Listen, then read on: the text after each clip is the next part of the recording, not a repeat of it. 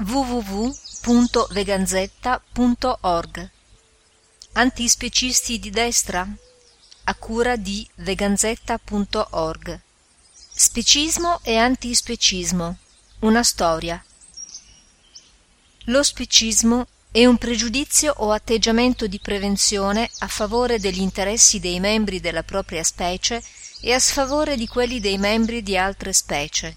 Citazione da Peter Singer, Liberazione animale, Il saggiatore, Milano 2003, pagina 22. A tale proposito risulta illuminante analizzare una delle più comuni obiezioni che vengono sollevate nei confronti dell'antispecismo e in particolare considerare cosa eccepiscono quelli che si indignano dell'accostamento tra le pratiche discriminatorie intraspecifiche come il razzismo e il sessismo e quelle interspecifiche. Costoro generalmente obiettano che tale paragone non è possibile in quanto solo nel primo caso vi sarebbe un'effettiva discriminazione perché sussisterebbero degli interessi o dei diritti da tutelare mentre nel caso degli animali tali interessi non esisterebbero per legittimare tale ostracismo che comporta l'esclusione degli animali dalla sfera della considerazione morale il pensiero filosofico occidentale ha via via fatto ricorso a caratteristiche considerate moralmente rilevanti quali l'anima la razionalità il linguaggio l'essere agenti morali l'autocoscienza eccetera. Singer in realtà dimostra come ogni argomento morale introdotto per giustificare il diverso trattamento che riserviamo agli animali può alla fine essere ricondotto alla mera appartenenza alla specie umana.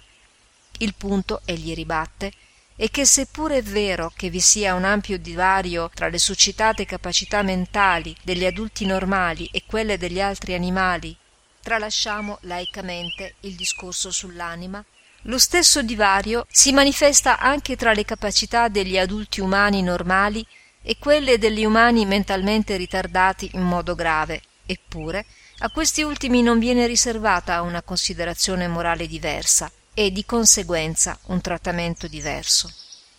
È a partire dai primi anni settanta quindi che questa incoerenza inizia ad essere sfidata da alcuni pensatori i quali pur da prospettive diverse dimostrano come alcuni esseri umani marginali non possiedono alcuna delle caratteristiche di volta in volta prese a giustificazione dello speciale status morale accordato agli umani e tuttavia non per questo possono essere mangiati uccisi sperimentati sfruttati se tali esseri mantengono i loro diritti fondamentali e si sostengono coerenza vuole che si debba andare oltre il concetto di persona nella ricerca della fonte di tali diritti. A tale provocazione molti hanno risposto che agli umani gravemente ritardati è dovuto pieno rispetto morale perché essi sono umani membri cioè della nostra specie.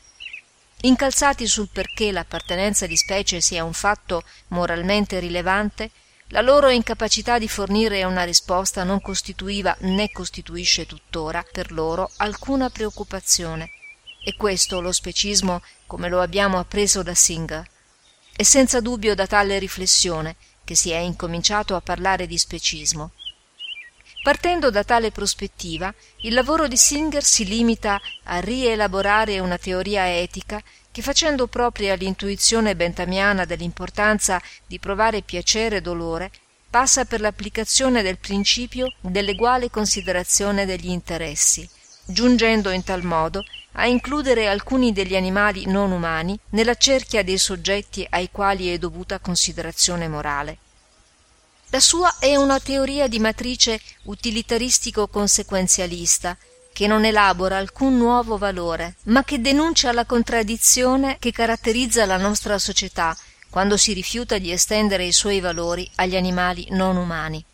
Nota al testo. In realtà singer come utilitarista non parla di valori ma considera la capacità di soffrire come spartiacque per individuare quei soggetti che rientrano come enti moralmente rilevanti nel calcolo complessivo dei costi e dei benefici simili sono le conseguenze a cui giunge anche il filosofo americano tom regan pur criticando le tesi di singer Egli formula una teoria dei diritti morali che postola un semplice allargamento, nel suo caso, dei soggetti di diritto. Nessuno dei due pensatori mette in discussione la struttura della società occidentale attuale. Le loro teorie si muovono all'interno di una visione del mondo di tipo liberista e capitalista. È questo il vero limite principale del loro lavoro. Le loro riflessioni sono limitate nel tempo e nello spazio in quanto, come abbiamo detto, oltre ad accettare le premesse della metafisica occidentale, non mettono mai in discussione la struttura sociale, economica e politica attuale. La proposta avanzata, sia dal punto di vista teorico che pratico, non rappresenta una seria critica alla società umana moderna.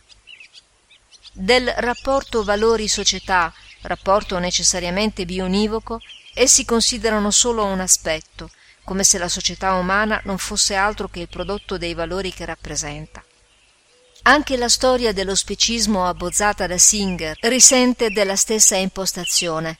Nota al testo. Si veda il capitolo quinto di Liberazione animale, intitolato Il dominio dell'uomo, breve storia dello specismo, pagine 195-220. La sua descrizione delle origini e dello sviluppo dello specismo si limita a citare alcuni maîtres à penser della cultura occidentale per arrivare ad affermare come la stessa sia assolutamente specista.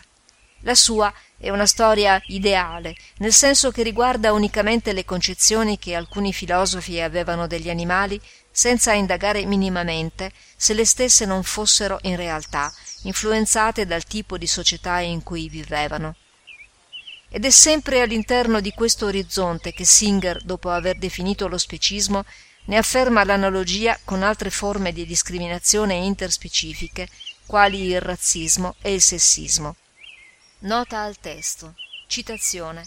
Il razzista viola il principio di eguaglianza attribuendo maggior peso agli interessi dei membri della sua razza qualora si verifichi un conflitto tra gli interessi di questi ultimi e quelli dei membri di un'altra razza. Il sessista viola il principio di eguaglianza favorendo gli interessi del proprio sesso. Analogamente, lo specista permette che gli interessi della sua specie prevalgano su interessi superiori dei membri delle altre specie. Lo schema è lo stesso in ciascun caso.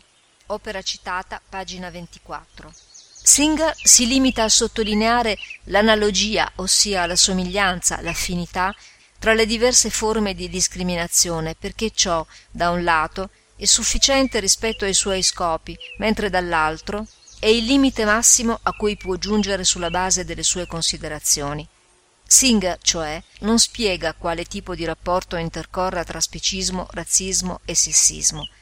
L'unica affinità riscontrabile è che sia per il razzismo e per il sessismo, come per lo specismo, due individui che altrimenti non differiscono per aspetti moralmente rilevanti possono essere trattati in modo differenziato a causa della loro razza, del loro sesso o della loro specie.